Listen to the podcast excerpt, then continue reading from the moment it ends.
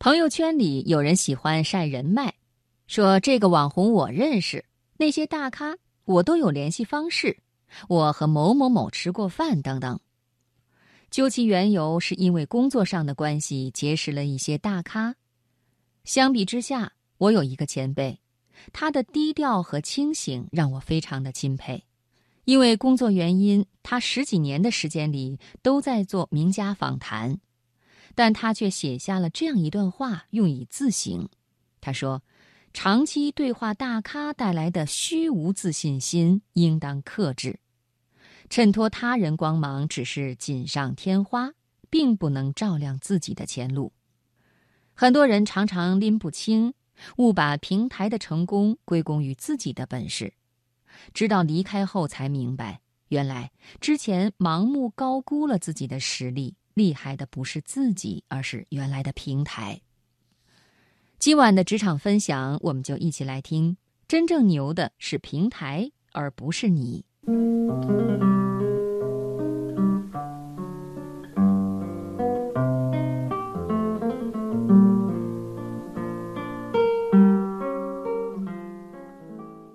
大企业的人似乎很容易感觉自己自带光环。出去谈合作，别人一听你是某某公司的，必然和颜悦色的好好伺候。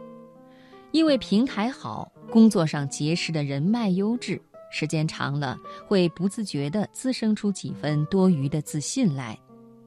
说白了，就是把平台带来的红利错当做自己的能力。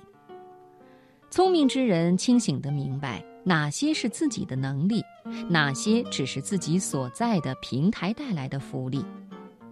你以为你认识大咖了，可是，在对方心里，你不叫张三李四，你叫某某刊物的记者。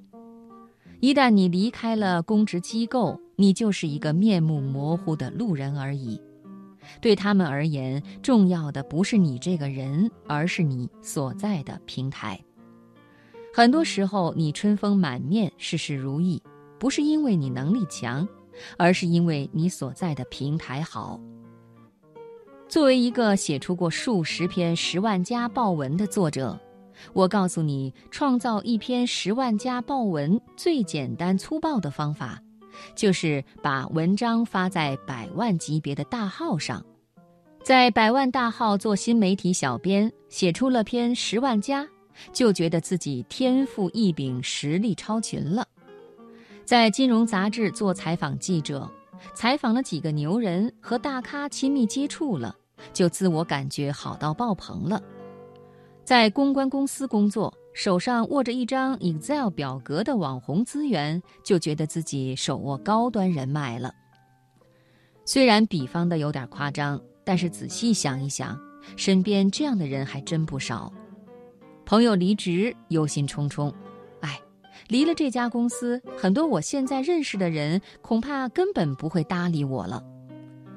在真正要离开的时候，才最清楚的看到，之前你身上的光亮是舞台给你打的灯光，不是你自带的光芒。也有人是欢欢喜喜离职的，手上带着大量资源，结果三个月内。被拿走原来公司的人脉，套出原来公司的运作模式，接下来就价值寥寥了。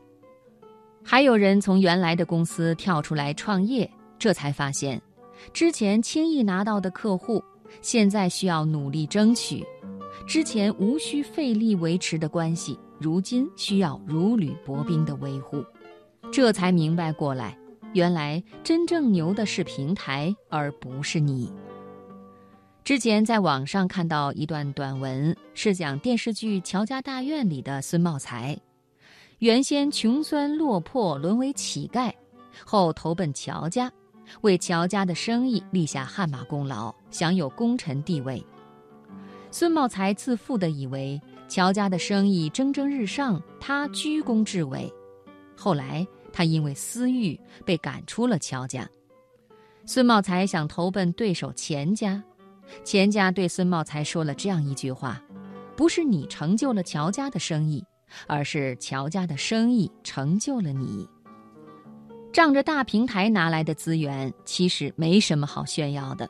毕竟，离开了这个平台，你还剩下的东西才是你真正的本事啊。